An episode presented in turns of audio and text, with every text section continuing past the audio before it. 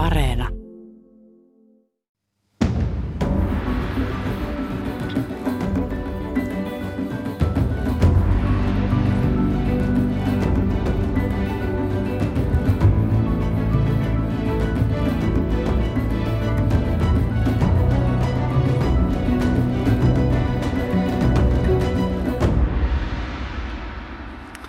Hyvät kuuntelijat, jos eläisimme 1600- tai 1700-luvulla, toivottaisin teille hyvää talvikuista aamupäivää. Mutta nykyisin me puhumme joulukuusta. No toisaalta, jos olisimme 1600- tai 1700-luvulla, en myöskään ehkä olisi tässä mitään teille toivottelemassa tuolloin, kun ei ollut sähköä, saatikka sähköistä mediaa.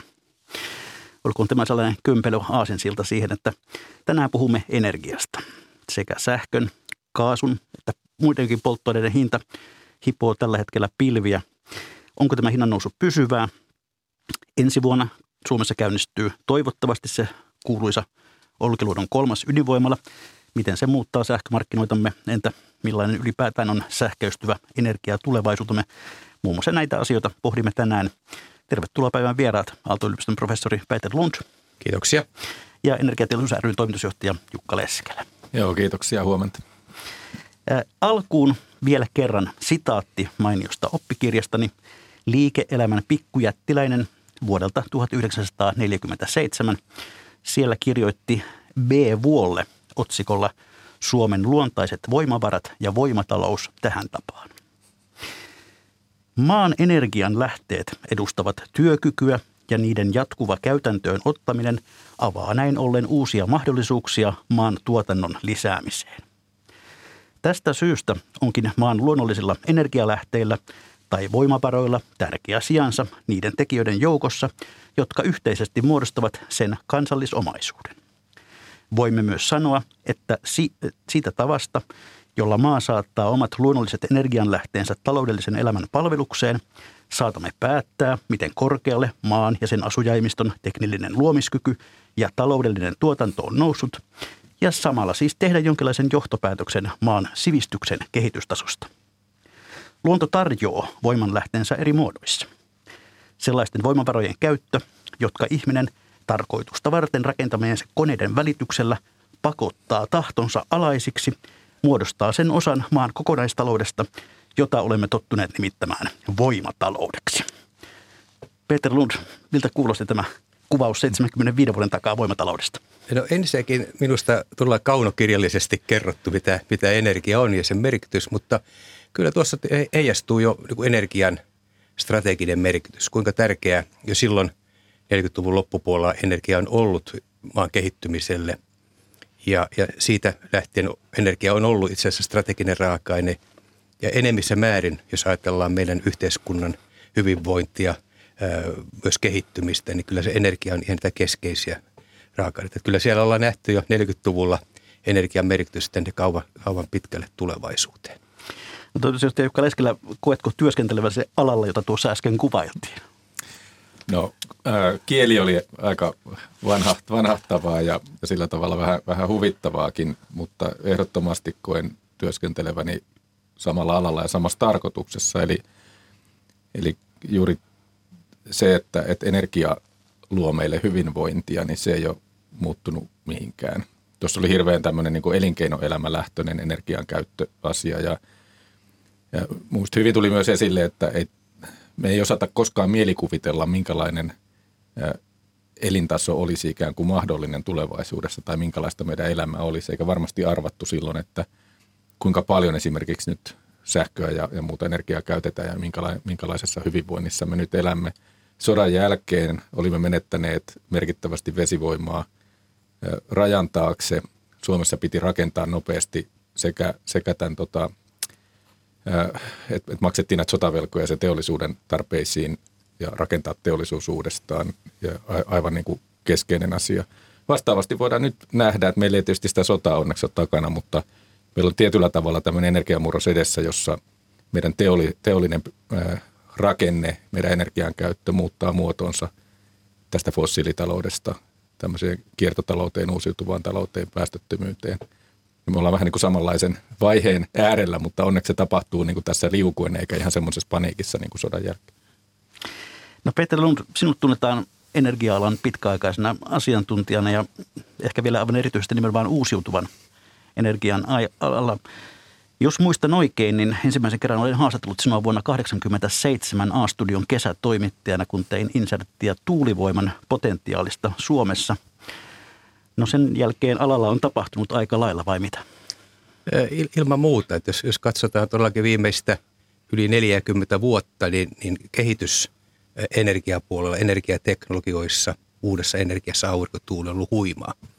Et silloin 80-luvun loppupuoleen en usko, että kukaan pystyy edes, edes kuvittelemaan, mihin, mihin päästään 40, 40 vuotta myöhemmin. Ja, ja se vaan kuvastaa sitä, sitä minusta myös ihmisen luomiskykyä, että et me usein ollaan aivan liian pessimistisiä, kun katsotaan tulevaisuuteen ja teknologian mahdollisuuksista tai katsotaan, ymmärtääkö ratkaisumalleja, niin, niin kun se tulevaisuus on liian kaukana, niin me ollaan ollaan yleensä, yleensä vähän liian pessimistisiä. Ja, ja se, mihin tosiaankin ollaan päästy tässä tapauksessa tuulivoiman kanssa, jo, jo ollaan siinä, että tuulivoimasta on tulossa niin kun, ää, tässä lähivuosikymmenen maailman, maailman tärkein sähköntuotantomuoto. Ja silloin 40 vuotta sitten niin keskusteltiin Suomessakin vielä siitä, että tuuleeko vai eikö tuule, että voidaanko ylipäätänsä tuulivoimaa käyttää. Ja, ja monet sanoivat jopa näin, että vaikka tuulivoima olisi ilmaista, niin eihän sitä voi hyödyntää. Et silloin meidän ajatusmaailma oli paljon tällaisissa voimalaitoksissa, ikään kuin tällaisissa kuutio, kuution muotoisissa rakennuksissa, missä tuotetaan energiaa. Ja, ja se oli niin kuin vahva, vahva näkemys, miten energiaa pitäisi jatkossakin tuottaa. Nyt kehityksen kautta olemme tosiaankin monipuolistaneet energiakuvaa tavattomasti ja, ja minusta on menty niin kuin hyvään suuntaan. Ja, ja tämä, tämä puoli, että, että kun on isoja näitä voisi sanoa, ongelmia energiapuolella, ja silloin 80-luvulla tiedettiin jo – ilmastonmuutoksesta ja oli myös sitten puhe näistä, näistä happo, happosateista muista, niin, niin, niin tavallaan ratkaisumallit, mitä, mitä sitten tulee, niin, niin, niin kyllä, kyllä se on ollut huima hyppy, hyppy siinä. Että me, kyllä meidän pitää myös onnitella itsemme joku ihmiskuntana, että kyllä me pystymme myös sitten ratkaisemaan ongelmia, kunhan sitä tahtoa sitten loppujen lopuksi löytyy. Niin itsekin muistan, että silloin toimituksen isot pojat kyllä vähän hymähtelivät, että mikä se viherpipertäjä tänne on kesätoimittajaksi otettu, kun tuulivoimasta keskustellaan siihen aikaan. Suomessa oli se yksi koevoimalla tuolla, tuolla Korsnesissa, Ivon, Ivon laite, joka oli, oli, oli se ainoa kappale. Nyt niitä on aika lailla eri tavalla. Mutta hyvät kuuntelijat, muistutan myös siitä tuota, että tavallisen tapaan jo halutessa ne voitte osallistua tähän ohjelmaan muullakin tavalla kuin vain kuunnellen. Ylen nettisivulla osoitteessa yle.fi Sivun oikeassa reunassa on otsikko Tuoreimmat ja sen alla linkki Mitä mieltä olet energian hinnasta ja sähköistyvästä tulevaisuudesta? Me keskustele tässä aiheesta. Sitä klikkaamalla voitte lähettää meille postia tänne. Mennään tuohon energian hintaan. Me olemme päivä päivältä lukeneet uutisia siitä, kuinka energian hinta monella tapaa on korkealla. Pörssisähkön hinta lähes ennätyslukemissa ja Suomessa se on ollut hetkittäin jopa Euroopan korkein – Mistä tässä oikein on kysymys? Miksi energia on nyt yhtäkkiä näin kallista, Peter Lund?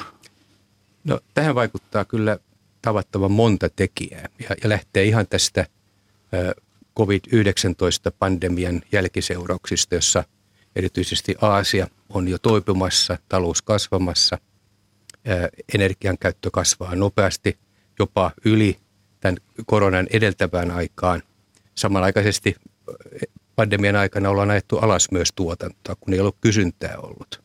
Ja tässä on niin tavallaan kysynnän ja tarjonnan pieni pullonkaula, joka oletetaan sitten myös, myös itse asiassa ratkeavan tässä kesään mennessä. Tämä vaikuttaa erityisesti kaasun hintaan ja kaasuhan sen, sen rooli Euroopassa, vaikka se on pieni, pieni nyt kuitenkin tässä sähköpuolella, niin sitä tarvitaan noin 20 prosenttia ja vaikuttaa, vaikuttaa sitten sähkön hintaan Keski-Euroopassa – mutta erityisesti kaasua tarvitaan lämmitykseen tuolla mantereella ja, ja sitä kautta lämmityskustannukset kasvaa. No, tämä kaikki heijastuu tänne myös Pohjoismaihin, että et, et meillä on yhteyksiä myös tuonne Keski-Eurooppaan täältä, siirtoyhteyksiä, niin, niin hinta, Keski-Euroopan hinta ja meidän hinta kytkeytyy.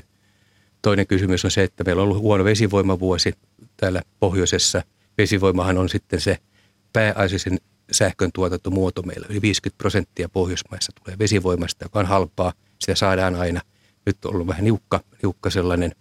Ja sitten tulee kova, kova pakkastalvi, sellainen, joka tulee ehkä kerran kymmenessä vuodessa. On vähän unohdettu sitä, että täällä Pohjolassakin voi olla kylmiä talvia. Ja sitten vielä, jos tähän pitkään listaan lisätään, niin tietenkin se kysymys, että Suomessa on tehovaje. Että ydinvoimalaitokset, joita rakennetaan, ovat pahasti myöhässä. Nythän meillä pitäisi olla sekä Fennovoiman voimalaitos että Olkiluoto jo käytössä. Ja siellä on yli 3000 megawatin vaje ja sitä ei ole täytetty vuosikymmeninä. Ja sitä kautta Suomen hinta eriytyy vahvasti muiden Pohjoismaiden hinnasta.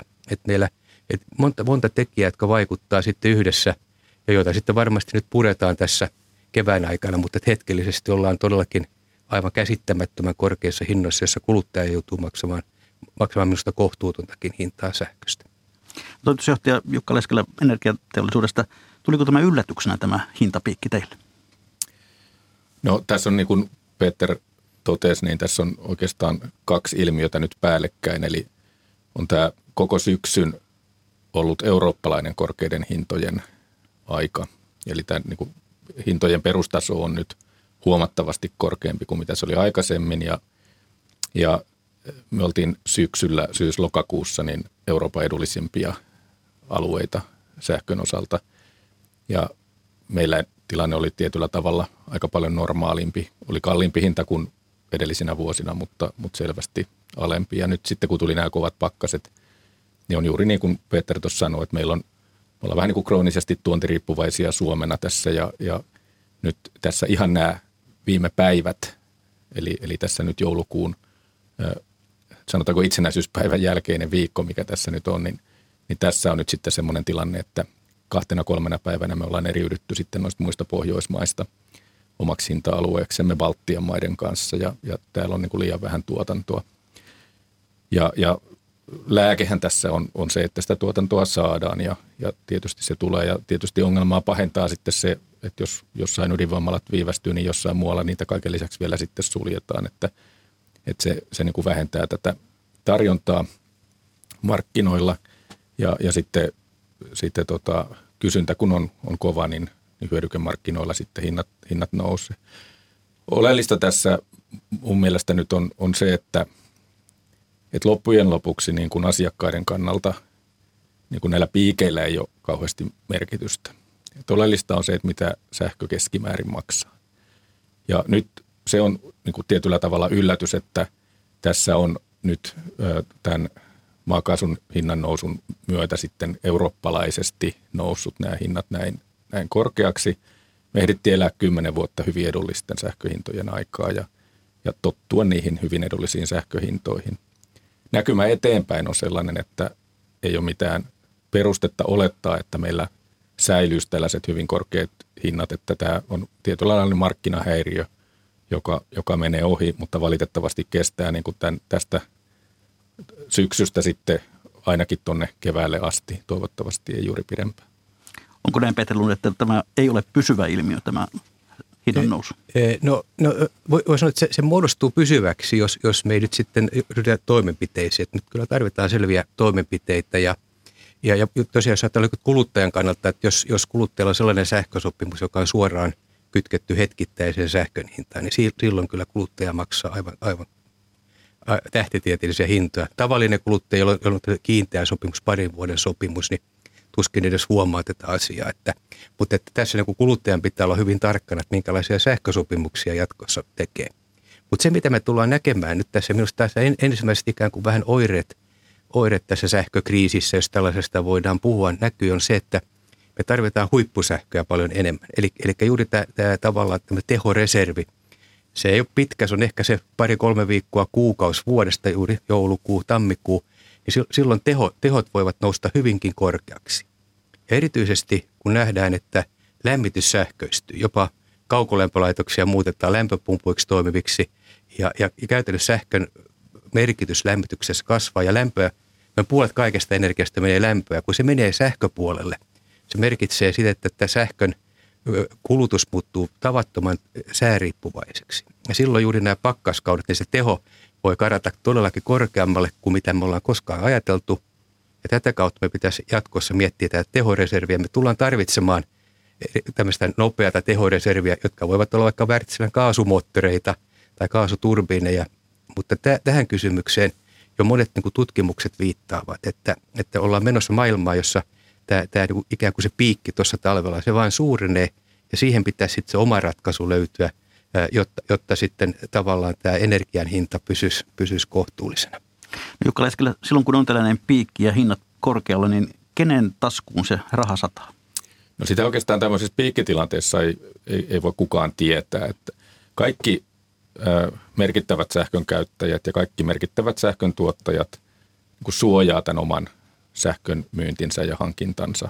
Eli ö, loppujen lopuksi niin kuin esimerkiksi, jos ajatellaan nyt vaikka tämmöisiä ydinvoimatuottajia tai, tai vaikka metsäteollisuutta ja paperiteollisuutta ostaa sitten, sitten tota paljon sähköä, niin tyypillisesti sen tarvitsemansa tai tuottamansa sähkön niin kuin ostaa ja myy vuotta kahta etukäteen hyvin pitkälti ja, ja tekee niistä, niistä markkinoilla suojauksia ja sillä tavalla on aika vaikea tietää, että kuka siellä voittaa. Ihan samalla tavalla voidaan ajatella, että me pienkuluttajat suojataan omaa sähköhankintaamme tekemällä niitä vuoden ja kahden vuoden määräaikaisia sopimuksia, jolloin takaamme itsellemme sen, että me saamme sitten tuli tämmöisiä piikkejä tai ei. Ja sitten on meitä, meitä niin kuin tässä tilanteessa vähän – koomisia hahmoja niin kuin minä, jotka ostaa tätä porssisähköä ja maksaa sitten nämä piikit ja kuvittelee, että sitten, ja uskonkin siihen, että sitten taas olen tässä viime vuosina hyvinkin tienannut sillä, että on tehnyt tämmöisen, tämmöisen sopimuksen. Eli niin kuin tämmöisessä piikkitilanteessa ei tietysti tiedä, mutta totta kai, jos sähkön hinta on korkea, niin sähkön tuottaminen on parempaa bisnestä kuin silloin, jos se sähköhinta on, on alhaalla. Ja nyt kun meidän pitäisi sähköistää tämä yhteiskunta, niin tietenkin oleellista, että sähkön keskimääräinen hinta ei nouse liian korkeaksi. Mutta näitä piikkejä itse asiassa tarvitaan juuri siihen, että tulee signaali investoijille, että me tarvitaan myös tämmöistä, tämmöistä tota, huippuvoimaa. Ja, ja on ihan varma, ja, ja vastaavasti käyttäjille, että meidän pitää pystyä joustamaan siinä omassa sähkön käytössä. Ja nyt itse asiassa on voinut tienata enemmän kuin koskaan sillä, että jos on pystynyt ohjaamaan sitä sähkön käyttöänsä päivän sisällä – tai jos jopa pidemmän aikaa, niin, niin verrattuna siihen, että olisi, olisi vaan ikään kuin käyttänyt silloin, kun on, olisi niin kuin halunnut käyttää sitä sähköä. Tämä tietysti pien, pienkuluttajille tämä on niin kuin vähän vaikea kysymys, mutta paljon on teollisuutta, jossa tätä ohjausta pystytään tekemään ja sen näkee itse asiassa noista sähköhintakäyristäkin tai sähkön kulutuskäyristä, että sitä itse asiassa teollisuudesta tälläkin hetkellä aika paljon tehdään. Eli hyödynnetään, hyödynnetään sitä. Ja se, mitä me tarvitaan tähän järjestelmään on, on lisää sähkön tuotantoinvestointeja. Me tarvitaan niitä tänne Suomeen, jotta me ei saadaan tämä tasapaino paremmaksi. Hyvä uutinen, niitä on tulossa. Tämä Olkiluoto 3 on nyt valmis. Se aloittaa tuotantonsa tuota pikaa. Ei ehdi tähän talveen vielä vaikuttamaan, mutta seuraaviin. Me saamme joka vuosi yli 1000 megawattia tuulivoimaa lisää, eli kolmessa vuodessa tulee se määrä lisää sähköä tuulivoimasta, mitä tulee siitä Olkiluoto kolmosesta niin kuin siihen kaveriksi – sen jälkeen me ollaan paljon paremmassa tilanteessa tämän, tämän tilanteen, tähän niin kuin sähköhintoihin nähden kuin mitä ollaan nyt. Mutta se on varma, että, että, että näitä piikkejä jatkossakin tulee olemaan ja, ja niihin tietysti tarvitaan sitten sekä sieltä kuluttajien puolelta hyviä ratkaisuja että tuottajien puolelta hyviä ratkaisuja. Uskot siis itse olevasi kuitenkin vielä voitolla pörssisähkön ostajana? En ole saanut viimeisiä sähkölaskuja, niin en enää uskalla sanoa siitä mitään, enkä, enkä seuraa niin tarkasti tätä, mutta todennäköisesti tulee olemaan sellaisia laskuja, että vähät hiukseni nousevat pystyyn. Peter niin, ky- kyllä todellakin tilanne, tilanteessa niin pitää just, just nähdä tämä niin kuin pitkä, pitkä aikaisuuskin ja vähän pitemmälle tulevaisuuteen, mutta ihan jos tätä niin kuin nykyhetkessä ä, eletään tässä nyt ja katsotaan tätäkin vuotta, niin kyllä – ilman muuta niin kun sähkön tuotteen, jos katsotaan osakkeiden arvoa pörssissä, niin ovat noin, kolmanneksen korkeampia. Ihan viime päivinä sieltäkin osakkeet lähtevät kasvuun, eli ilman muuta tuottajat, joilla varsinkin on nyt sitten puhdasta sähkön tuotantoa, niin, niin sitten nämä korkeat hinnat menevät niin kuin heidän laariin.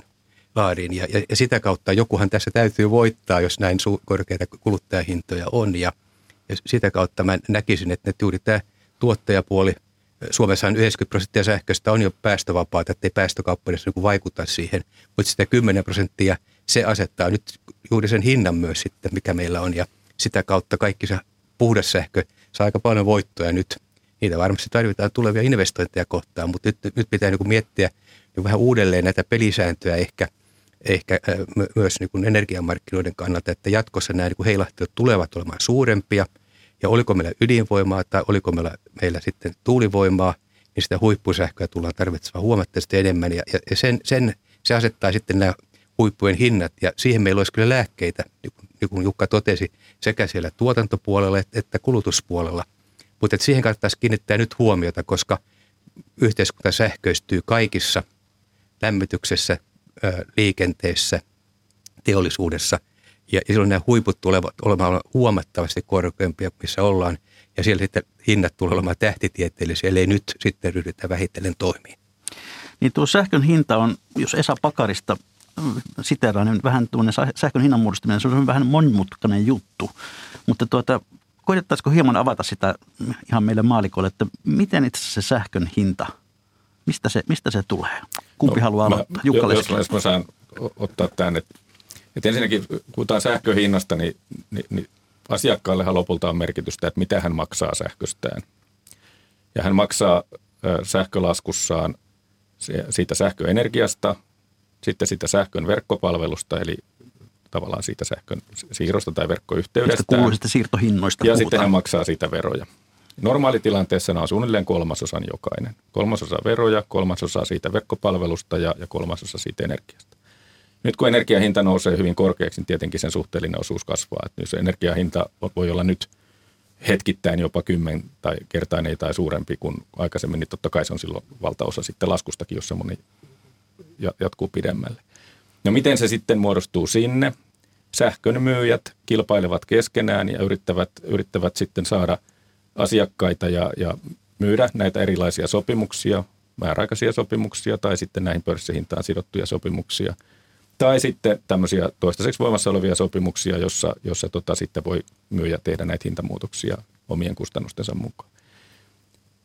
Ja nämä myyjät ostaa sitten sen sähkön sieltä tukkumarkkinoilta. Ja nyt sun kysymyksessä varmaan tarkoitti, että miten se sillä tukkumarkkinoilla se hinta, hinta muodostuu. Mutta siis asiakka, asiakkaalla on niin kuin mahdollisuus, ja tämän koko markkinan oleellisin asia on se, että asiakkaalla on mahdollisuus suojautua niiltä piikeiltä ja siltä vaihtelulta. Ja se tekee, hän tekee sitä juuri valitsemalla näitä kiinteähintaisia sopimuksia.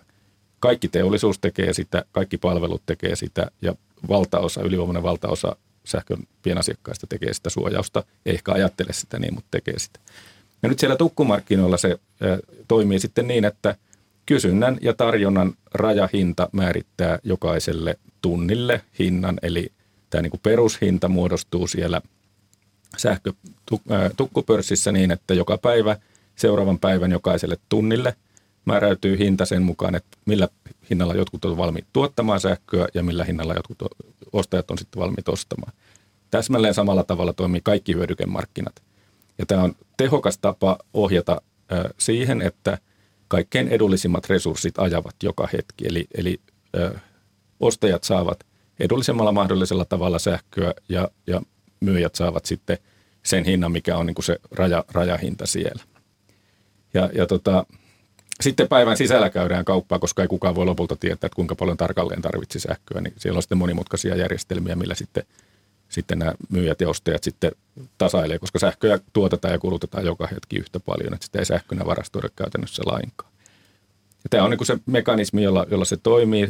Tämä markkina on, on niin varsin tehokas ja, ja esimerkiksi Suomi maana on sitten hyötynyt aivan valtavasti siitä – varmaan ehkä eniten kaikista maailman maista hyötynyt siitä, että ollaan yhteisillä isoilla sähkömarkkinoilla, jolloin sitten muiden maiden resurssit on tässä samassa kaupankäynnissä, eli Norjan ja Ruotsin ja, ja Tanskan ja, ja Baltian maiden kaikki resurssit on siellä yh, yhteisessä markkinassa ja, ja niitä sinne tarjotaan ja sieltä sitten sitä sähköä ostetaan ja aina se edullisin tuotanto aina ajaa. Se on niin kuin tavallaan se sähköpörssin toiminnan idea. Mistä se Suomen erityinen etu tässä tulee? Se tulee nimenomaan siitä, että jos me toimisimme niin kuin omien rajojemme sisällä ja ei olisi tätä kansainvälistä rajat ylittävää kauppaa, niin me jouduttaisiin mitottamaan tätä omaa systeemiä ja, ja hankkimaan resursseja, jotka todennäköisesti olisi kalliimpia kuin, kuin sitten se, että koko markkina-alueen resurssit aina, aina, aina sieltä ne edullisimmat voimalaitokset on käytössä sen kysynnän ja tarjonnan mukaan. Eli ei tarvi olla sitä varajärjestelmää ja huipputilanteita varten – vaan, vaan voidaan tuoda. Suomihan on nyt tuonut 3-4 tuhatta megawattia sähköä esimerkiksi näinä aikoina. Totta kai maksamme ulkomaille siitä nyt paljon, mutta vielä kalliimpaa ilmeisesti olisi ollut sitä itse rakentaa, koska sitä ei ole tehty. Peter Lund, tässä viime aikoina on myöskin noussut tällaista keskustelua, että tämä säh- pörssisähkön hinnan muodostus, että sille pitäisi tehdä jotain, uudistaa sitä jollakin tavalla. Mitä mieltä olet siitä?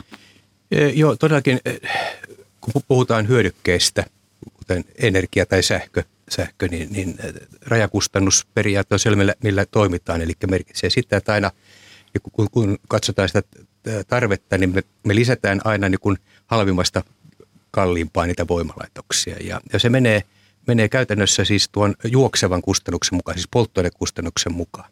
Se merkitsee sitä, että me käytetään aina tuulivoimaa ensiksi, koska sillä ei ole mitään polttoainekustannusta, se ei käytä edes polttoainetta, sitten tulee vesivoima, sitten tulee ydinvoima ja niin edelleen, ja sitten lopuksi tulee niitä kalliita energiamuotoja, vaikka jos käytetään sitten kaasua tai jotain muuta polttoainetta, ne on sitten kalliita. Ja siitä sitten syntyy se, se lopullinen kustannus, joka, joka määräytyy sitten koko, koko markkinalle.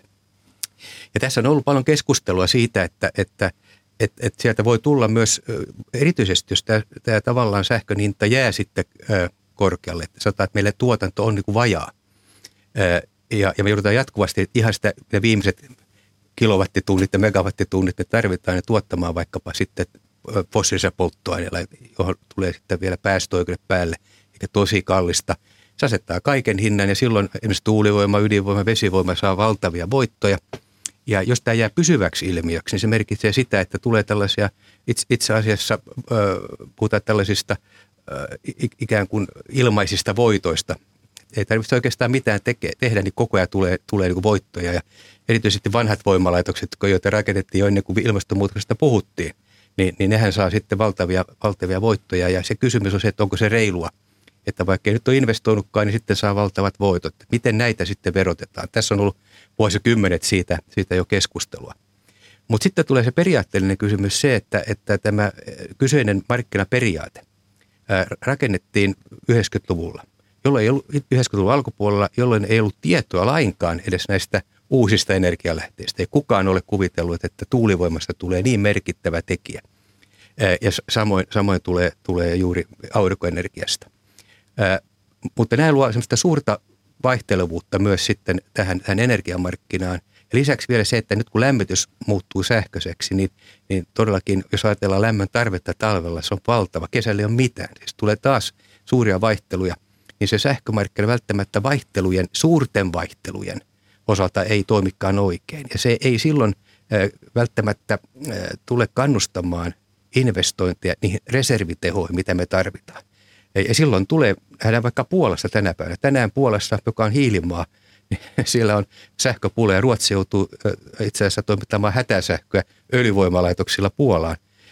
Eli ei, ei ole insentiivejä, ei ole mitään kannustumia investoida siihen, siihen huippusähköön.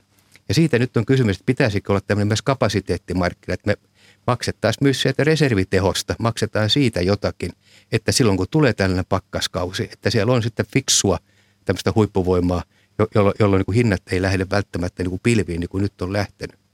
Eli monta kysymystä siitä, että toimiko tämmöinen vanha periaate nyt tässä maailmassa, missä ollaan se on ollut tavattoman hyvä samaa mieltä kuin Jukka, että se on ollut meille siunaus. Jos muistellaan meidän atomivoimalaitoksia, oli aina pakko rakentaa kivihiilivoimalaitoksen varalle yhtä suuri, jotta olisi se reserviteho, jos atomivoimalaitos tippuu pois verkosta. Nythän meillä on Pohjoismaissa hoidettu se yhteisesti Norjan vesivoimalla. Mutta nyt tästä eteenpäin, kun mennään, kun puhutaan tavattoman suurista energiajärjestelmän muutoksista, niin, niin siinä tämä periaate sellaisenaan ei välttämättä toimi, vaan se tarvittaisiin ehkä just kapasiteettimarkkina, joka – joka aina takaa sen, että meillä on sitä reservitehoa, joka pitää myös sitten se hinnan sitten jollain tavalla kohtuullisena. Hyvät kuuntelijat, te kuuntelette ohjelmaa Mikä maksaa, jossa tänään puhumme energiasta ja sähköisestä tulevaisuudesta. Ja tuossa äsken juuri oli äänessä Aalto-yliopiston professori Peter Lund. Ja studiossa on myöskin Energiateollisuus ryn toimitusjohtaja Jukka Leskelä. Jukka Leskelä, millainen business, energiabisnes Suomessa on? Miten kuvaisit sitä? No energiabisneksessä on aika monta bisnestä, bisnestä että, että meillä on, jos ajatellaan ää, ensin tätä sähköä, niin, niin siellä on tämä sähkön myyjien liiketoiminta, eli sähkökauppa. On firmoja, jotka hankkii markkinoilta sähköä ja myy sitä asiakkaille ja se on tällaista niin kuin hyvin pienten katteiden, isojen volyymien bisnestä, jossa sitten on paljon merkitystä just tämmöisillä markkinasuojauksilla ja muilla, muilla joita, joita siellä tehdään. Ja se on semmoista liiketoimintaa, jossa, jossa katteet on aika, aika pienet, usein pärjää, jos lähtökohtaisesti pitäisi olla aika suuria toimijoita, että on niin kuin asiakashallintajärjestelmää ja muuta. Sitten meillä on, meillä on tota tuotanto, joka on tietyllä tavalla oma liiketoimintaansa sähkön tuotanto. Ja siellä sähkön tuottajat tuottaa tänne tukkumarkkinoille tai loppuasiakkaille sähköä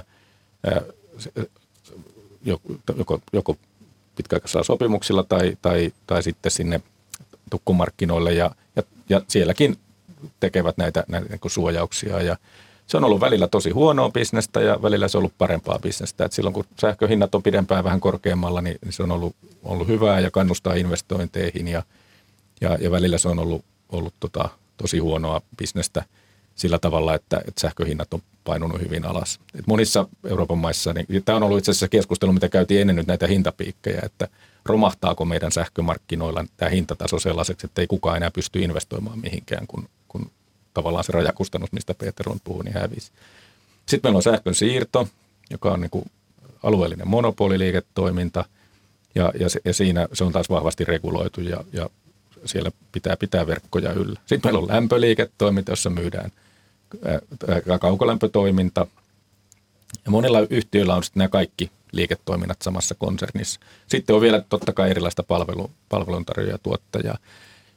On ollut niin, kun on tässä nyt semmoisen 25 vuotta seurannut tätä liiketoimintaa, niin välillä jotkut näistä on, on niin kuin ollut tuottosia ja, ja monet muut hyvin heikosti tuottavia. Sitten se on vähän vaihtunut aina, että mikä, mikä siellä on ollut niin kuin se, se tuottava osa sitä liiketoimintaa. Ja, ja tota, hyvin, esimerkiksi nyt on ollut kaukolämpötoiminta niin kuin monissa, monilla paikkakunnilla, se on ollut niin tosi huonoa liiketoimintaa. Että siellä, siellä on ollut aika huonot, huonot katteet lämpöpuolella.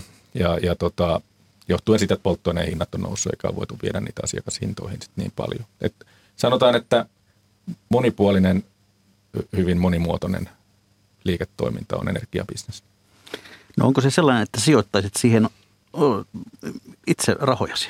Mä oon ottanut sen periaatteen, että et, et en, en omista yhdenkään energiayhtiön osakkeita ihan sen takia, että kun mun tehtäväni on, on kaikkien energiayhtiöiden puolesta toimia, niin, niin katson, että asettaisin itselleni jonkinlaisia sidoksia, vaikka ei, ei varmaan, varmaan tota mitkään säännöt sitä estäisi, mutta, mutta tota, kyllä energiayhtiöihin sijoitetaan.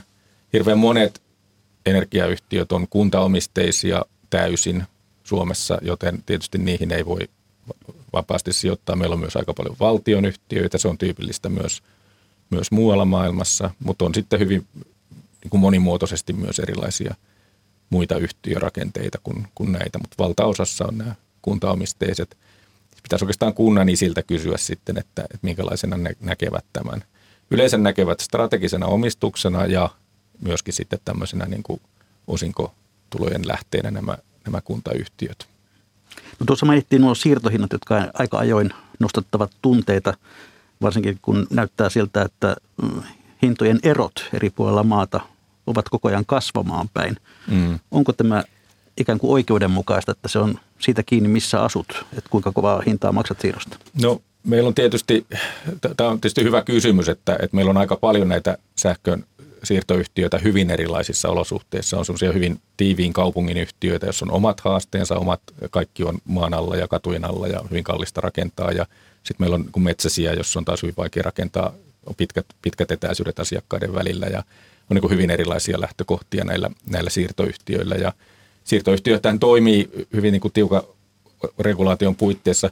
Minusta voi kysyä sitä, että, että, että mikä on sitten oikeudenmukaista niin kuin muuten, että, että meillä on aikalaiset, aika lailla erilaiset asumiskulut noin ylipäätään eri maan osissa. Että mä luulen, että tämä sähkön siirtohinta on niin kuin pienimpiä eroja, jos vertaa niin kuin muuten asumisen kustannuksia maan erityyppisissä osissa. Että, että on niin kuin samankaltainen oikeudenmukaisuuskysymys minusta kuin se. Katse, katse sitten vähitellen tuonne tulevaan päin. Maailma on siirtymässä ympäristöystävällisempään energiaan ja suuret osin se tietysti tarkoittaa sähköistymistä. Peter Lund, olet verrannut tätä vihreää energiasiirtymää melkein yhtä suureksi askeleeksi kuin teollista vallankumousta. Mitä tarkoitat? No tarkoitan sitä, että kyseessä ei ole vain sitä, että me vaihdetaan vanhoja voimalaitoksia tai vanhaa energiaa uudeksi, että hiili öljy, kaasu vaihdetaan puhtaaseen energiaan, vaan siitä, että kaikki myös tässä ympärillä pitää muuttua. Merkitsee sitä, että erilaiset instituutiot, lainsäädäntö, normit, standardit pitää muuttaa, että tämä uusi teknologia pystyy toimimaan. Kaikki meidän lainsäädäntö on tehty periaatteessa tukemaan vanhaa järjestelmää. Näin se aina lainsäädäntön kanssa on. Se pitää muuttaa. Sitten myös yritysten liiketoimintamallit. Vanha, ehkä sellainen tuottajamalli ei enää toimikaan, vaan pitää alkaa miettimään kulutuksen ja tuottamisen niin yhdistämistä, lämpöä sähköä yhdellä kertaa. Eli, eli liiketoiminnat muuttuu, muuttuu hyvin vahvasti. Ja sitten myös me kuluttajat, meitä pitää tässä varmasti myös kouluttaa ja, ja, ja sivistää. Jos ajatellaan juuri tätä sähköhinnan vaihtoa, minkälaisia sähkösopimuksia kannattaa tehdä, kun nyt sähkön hinta vaihtelee. Eli, eli sitä kautta muutokset ovat suuria. Se koskettaa siis tekniikkaa lähtökohtaisesti, mutta myös taloutta ja sitten koko yhteiskuntaa.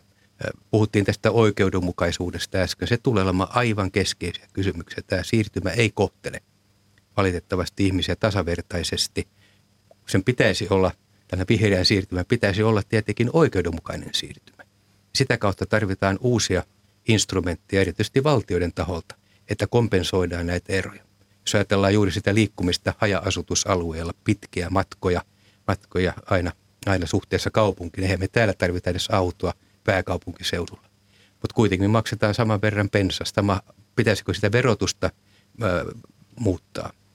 Jukka mainitsi, että kolmannes sähkön hinnasta on veroja. Samoin meillä on myös, jos ajatellaan bensasta, ajatellaan 70 prosenttia. Ja pitäisikö olla vähän erilaisia veroluokkia sen mukaisesti, ollaanko taajamissa tai sitten asutusalueissa. Siis myös aivan erityyppistä politiikkaa, jossa oikeudenmukaisuus pitää ottaa e-, esille. Eihän se nyt oikein ole tullut oikeudenmukaisuus. Nythän katsotaan paljon niin talouden kannalta verotusta, mikä on niin yritykselle ehkä se parasta. Nyt pitäisi se ihmiset ottaa sinne keskiöön. Ja tämä, tämä tuottaa sitten tuskaa, kun, kun tämä ikään kuin poliittinen raami, jolla toimitaan, pitääkin uudistaa ja tehdä paljon ihmiskeskeisemmäksi. Eihän energiapolitiikka koskaan ihmiskeskeistä ollut. Eihän me päästä vaikuttamaankaan siihen kunnolla. Mutta nyt pitäisi ihmisestä päästä mukaan. Sitä kautta puhutaan niin hyvin merkittävistä muutoksista.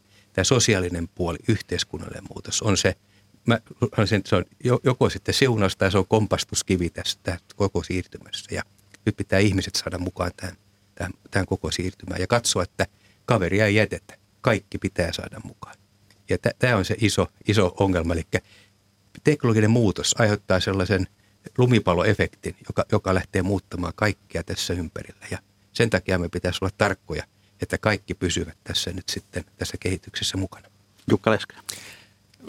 Mun mielestä Peter nosti tuossa tärkeitä asioita esille ja, ja, ja oikeastaan se energiamurros, niin – Monet keskustelee siitä lähinnä tämän niin kuin kasvihuonekaasupäästöjen näkökulmasta ja nimenomaan energiantuotannon. Mä oikeastaan voisin sanoa, että, että se on se ensimmäinen askel, se on käytännössä Suomessa otettu. Mun mielestä siinä ei ole enää oikeastaan mitään mielenkiintoista. Kaikki energiantuotantoinvestoinnit suuntautuu päästöttömiin tuotantomuotoihin. Tämän vuosikymmenen lopussa meillä ei käytännössä energiantuotannosta, sähkön ja kaukolämmön tuotannosta tuu juuri päästöjä lainkaan. Sitten energian käytössä on isoja alueita, joissa on paljon tehtävää. Kaikki liikenteen muodot, miten sieltä fossiilista polttoaineesta päästään eroon ja miten teollisuudessa prosessit muutetaan. Ja siellä sitten tulee tämä sähköstyminen, vetytalous. Ne on tämmöisiä niin kuin systeemisiä muutoksia.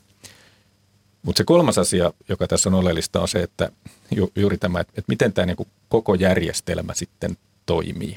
Meillä ei varmasti ole niin kuin järjestelmämielessäkään kaikkiin asioihin vastauksia, mutta yksi asia on ihan varma, ja se on juuri tuo, mitä Peter nosti esille, että – että asiakkaan näkökulmasta, ää, niin kuin mä sanon, että meidän alalla ei niin kuin mitään selittämistä. Asiakkaan näkökulmasta energiapalveluiden pitää olla tulevaisuudessa ilmastoneutraaleja, parempia kuin nykyään, eikä ne saa olla kohtuuttoman hintaisia. Ja se on se visio, mitä kohti tässä mennään. Ei niin, että tulee kalliimpaa energiaa, hankalampia energiaratkaisuja ja, ja sitten, että niissä olisi vielä niin kuin ympäristön muilta osa-alueilta kuin ilmaston kannalta jotain ongelmia. Ja sellaista maailmaa me rakennetaan. Ja meillä on kaikki edellytykset Suomessa siirtyä siihen ja, ja tota, sitä, sitä tässä tehdään. Ja nimenomaan yhtiöiden näkökulmasta tämä tarkoittaa sitä, että pitää mennä sinne asiakkaan asemaan katsomaan sitä, että, että miltä tämä meidän toiminta näyttää asiakkaasta. Meillähän on niin tämmöisiä alan sisäisiä vitsejä, että ennen esimerkiksi energiassa niin asiakkaat nähtiin kuormana, kun mietittiin sitä, että minkälainen tuota, tuotanto meillä on, että siellä on sitten sitä kuormaa, joka sitä käyttää. Sitten se oli käyttöpaikka se asiakas välillä. Sitten siitä tuli kuluttaja. Ja nyt sitä kutsutaan jo asiakkaaksi sentään. Ja nyt mennään jatkossa, ja nyt, et, nyt jo mennään onneksi, ollaan astuttu monta askelta eteenpäin. Mennään ratkomaan sen asiakkaan energiakysymyksiä sen sijaan, että lähetettäisiin asiakkaalle lämmintä vettä, sähköä ja laskuja ja toivottaisiin, että ei ikinä kuulta sitä asiakkaasta mitään. Se oli se entinen maailma. Nyt se maailma on se, että me mennään ratkoon niiden asiakkaiden kysymyksiä. Peter No juuri, juuri näin, mitä Jukka, Jukka sanoi tuossa, että eihän me nyt loppujen lopuksi kuluttajina tai ihmisinä olla kiinnostuneita energiasta, mm. vaan me ollaan niistä palveluista, että on lämmintä kotona ja kesällä mielellä olisi vähän viileitä ja, ja että meillä olisi vaikkapa sitten se tietokone toimii. Eli se palveluaspekti tulee olemaan äärettömän tärkeä, koska se sitten mahdollistaa joukon erilaisia teknologisia ratkaisuja. Että se ei ole vain sitten se tuottaja kuluttajasuhde, vaan, vaan siihen tulee sitten paletti, tämmöinen systeeminen kysymys, jolla tuotetaan sitten se palvelu meille kuluttajille. Ja minusta tämä olisi meille niin kuin, pitäisi ollakin niin, että ettei me nähdä sitä energiaa, mutta me saadaan se palvelu, palvelu tehokkaasti. Ja tätä kautta tämä on varmasti suuri liiketoiminnallinen muutos, että tähän saakkahan olla, ollaan nähty niin kuin energiatuottaja tuotteena, joka sitten kaapelia pitkin tuo se sähkö ja sitten se loppuu ikään kuin siihen töpseliin. Mutta jatkossa varmasti tämmöisiä kokonaispaketteja – erityisesti jos ajatellaan rakennuksia. Asuminenhan on hyvin suuri osa energiankulutusta. Että asumiseen tuleekin fiksuja ratkaisuja. Ja, ja sieltä mä uskoisin, että löytyy, löytyy nyt sitten myös kuluttajan kannalta ehdottomasti parempia teknologisia ratkaisuja kuin missä nyt ollaan. Jos ei tarvitse huolehtia asioista, mutta saadaan sitten aina se palvelu. Ja jos ehkä palvelut hinnoitellaan, että joku peruspalvelu, joka on, voi olla jopa ilmainen, mutta sitten jos haluaa vähän enemmän lisää, niin maksetaan siitä. Ihan samaan tapaan, jos ajatellaan tässä vaikkapa nyt sitten kännykkämaailmassa, niin, niin meillä on 24-7 voidaan puhua. Sitten jos halutaan vähän palvelua, niistä pitää maksaa. Että tältä osin niin nähdään ehkä samantyyppinen kehitys kuin tuolla täällä IT-puolella on nähty, että vähän sinne suuntaan se palveluiden merkitys kasvaa. Ja se minusta kyllä sitten parantaa myös, myös laatua – todennäköisesti myös kilpailu sitten tulee tiputtamaan sitä hintaa. Että tämä hintapiikki, mikä nyt nähtiin ja mistä puhuttiin, niin sitten pidemmällä se juoksu, mä uskoisin, että se rupeaa itse asiassa menemään alas. Kilpailu rupeaa myös vaikuttamaan, kun tulee uusia toimijoita. Ja, ja sitä kautta saadaan sen aika, aika hyvä ratkaisu kuluttajille. Puhutaan hieman rahasta. Joidenkin arvioiden mukaan se, että Pariisin ilmastokokouksen tavoitteet saavutetaan, niin se tarkoittaa noin kolminkertaisia investointeja energiasektorilla. Puhutaan siis tuhansista miljardeista euroista. Mistä nämä rahat löytyvät, Jukka Leskelä? No, jos katsotaan niin Suomen näkökulmasta tätä asiaa, niin, niin, niin tähän energian, ne arviot, mitä on, on siitä, että miten tähän energian tuotantoon, energiaverkkoihin pitää investoida, niin itse asiassa se investointitahtis, mikä meillä nyt on ollut viime vuosina, noin 2-3 miljardia euroa vuodessa, niin se suunnilleen riittäisi. Eli, eli tässä itse asiassa siltä osin puhuta niin kuin, että valtavasti tehtäisiin jotain lisää. Ja se myös toisaalta kertoo, että kun tämä investointitaso on ollut viimeiset kymmenen vuotta jo sitä, niin me ollaan itse asiassa koko aika tehty jo sitä siirtymää. Ei, ei ole sellaista, että, että tässä nyt yhtäkkiä tajuttaisiin jotain niin kuin aivan jättimäisiä rahoja pitäisi löytää jostain seinästä. Mutta meillä on muita osa-alueita tässä järjestelmässä, jotka on, joissa, joista tulee niin kuin, isoja, isoja asioita. Se on esimerkiksi nämä koko meidän tämän prosessiteollisuuden muuttaminen ilmastoneutraaliksi, niin tulee edellyttää uudenlaisia teknologioita. Meillä tulee sitä vetyteknologiaa varmasti muodostaa toisessa. Isoja pääomia tarvitaan. Meillä on tähän, tähän tota, liikenteen puhdistumiseen liittyen merkittäviä muutoksia tulossa. Sekin näyttää onneksi kyllä siltä, että nythän me, nythän me hankitaan aika paljon fossiilista energiaa ulkomailta ja maksetaan niin kuin siinä, että, että, että että me ikään kuin käytämme siihen jo hirveästi rahaa. Mutta rahoittajathan on nyt ihan, siis e-, eihän tämän parempaa tilannetta voi oikeastaan olla. Kaikki rahoittajat on kiinnostunut näistä vihreistä sijoituksista. Kaikki maailman raha on nyt kohdistumassa niihin. Ja, ja, ja pikemminkin näyttää siltä, että jos yrittää tehdä jotain muuta, niin siitä voi tulla sitten aika hankalaa. Eli, eli kyllä niin kuin rahoitusmarkkinoiden puolelta tämä näyttäisi olevan niin kuin mahdollista.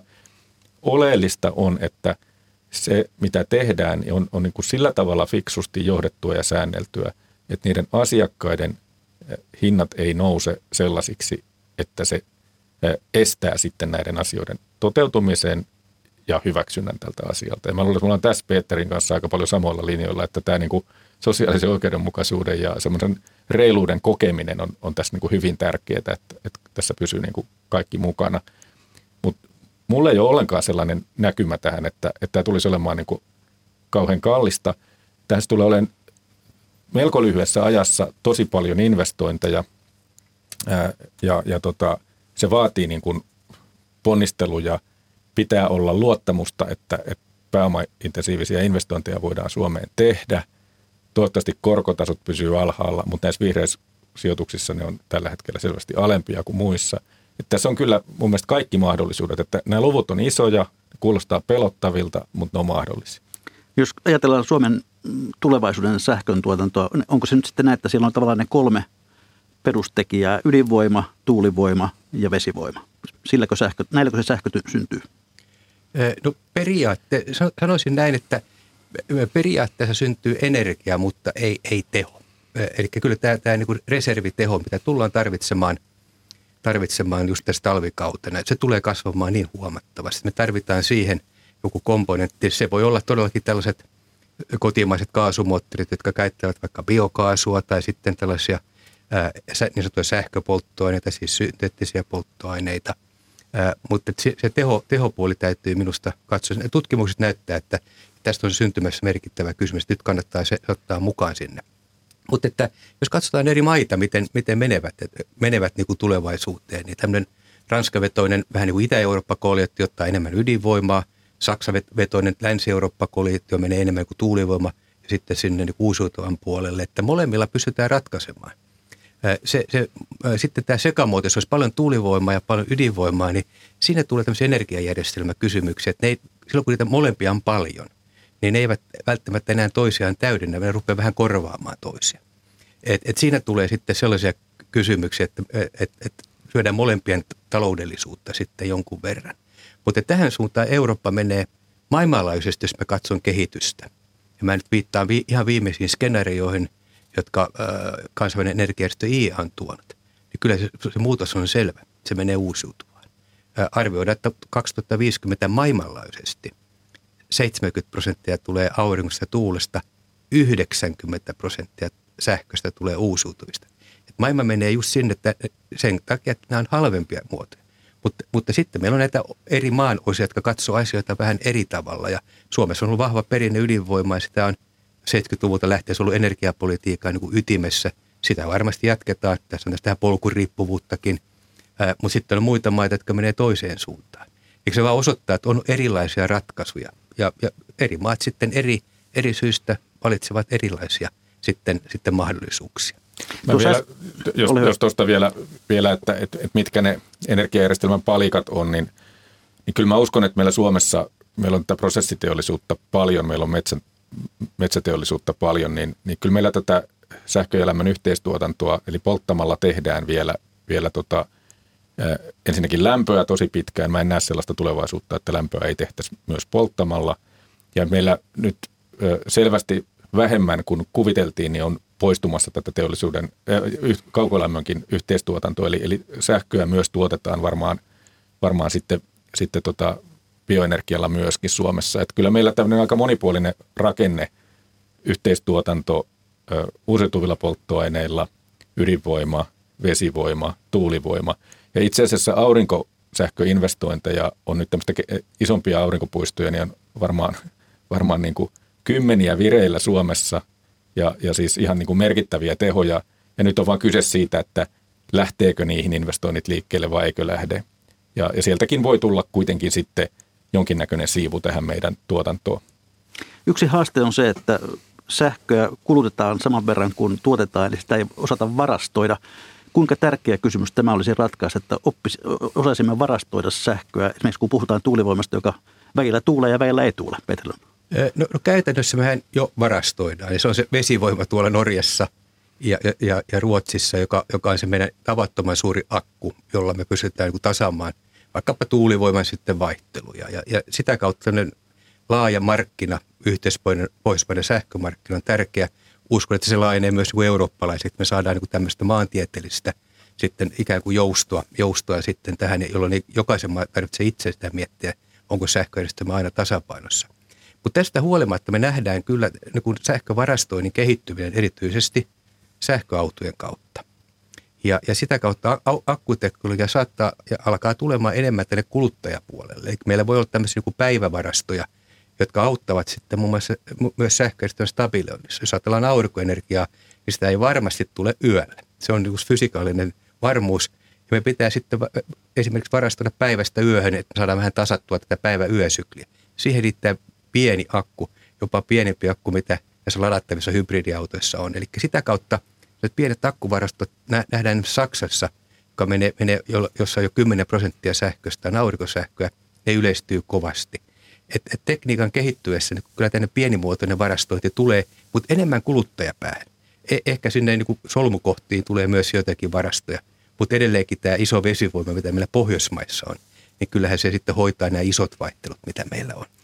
Se, se, se on juuri näin. Siis akku on niin kuin luonteeltaan sellainen, että se voi, voi tulla kyseeseen, jos sitä ladataan ja puretaan usein. Mitä, mitä tiuhempaa, niin sen edullisempi ratkaisu on akku, mutta se tulee olemaan niin kuin todennäköisesti kuitenkin suhteellisen pieni energiamäärissä. Erittäin iso merkitys on sillä, että miten me saadaan tämä puhtaat kaasut tähän järjestelmään mukaan, tämä vetytalous. Siellä tulee olemaan ne isot varastot on, on näissä puhtaissa kaasuissa. Ja meillä Suomessa on erittäin hieno mahdollisuus. Meillä on kaukolämpöverkot, johon me voidaan, voidaan tota varastoida erittäin merkittäviä määriä energiaa. Katsotaan hieman tuota yleisökeskustelua, joka on ollut ilahduttavan vilkasta täällä. Muun muassa todetaan, että, että itse asiassa kyllä sähkö on halpaa, kun on varaa polttaa, polttaa katuvaloja ympäriinsä. Ja itse asiassa ihan hyvä kysymys on se, että miksei kukaan enää puhu sähkön säästämisestä tai energian säästämisestä. Sitten tuota, ehdotetaan, että valtio ostaa karunan ja sillä hoidetaan tuota, siirtohinnoittelukuntoon. Ja vielä toivotaan, että Suomi rakentaisi lisää vesivoimaa, että ei tarvitsisi Norjasta ostaa. Lyhyet kommentit tähän, Peter Lund. No, minusta tämä, tämä kysymys energiankäytön tehostamista tai säästämistä on aivan keskeinen. Että kyllä se vähän Suomessa ollut, että ei me tykätä säästää, me mieluummin kulutetaan. Jos me vertaan viimeistä 20 vuotta, niin Ruotsi on itse asiassa pystynyt tehostamaan energiansa 10 prosenttiyksikköä, ei siis vain 10 prosenttia, 10 prosenttiyksikköä enemmän, joka sähköpuolella merkitsee yhtä isoa voimalaitosta. Ja Ruotsissa on vahvat tehostamisohjelmat. Et meillä se on vähän lipsunut.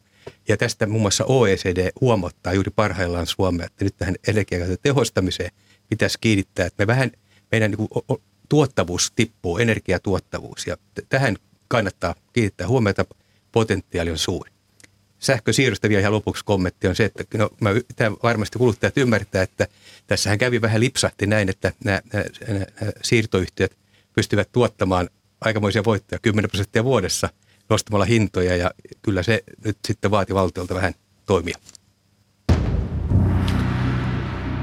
Ja hyvät kuuntelijat, kuten tiedätte, tämä lähetys kertoo siitä, että olemme tulleet siihen kohtaan lähetystä, että on legendaaristen viikon talousvinkkien ja talousviisauksien aika.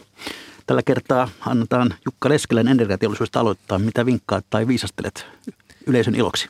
No mulla nyt näiden korkeiden sähköhintojen aikana on nimenomaan tähän energian säästöön liittyvä, liittyvä vinkki, joka on hyvin arkinen ja koskee meitä, meitä talouksia, jossa on vaikkapa sähkösauna. Että sanotaanko, että kun sähkön hinta nyt on, on korkea eri asiakkaat kohtaa sen eri lailla, mutta, mutta siihen sähkön käyttöön kannattaa nyt näinä aikoina kiinnittää aidosti huomiota. Eli kun lämmitetään se sauna, niin mennään sitten sinne saunaan ja tullaan sieltä sitten pois ja ei oteta niitä puolen tunnin suihkuja, vaan, vaan lyhennetään.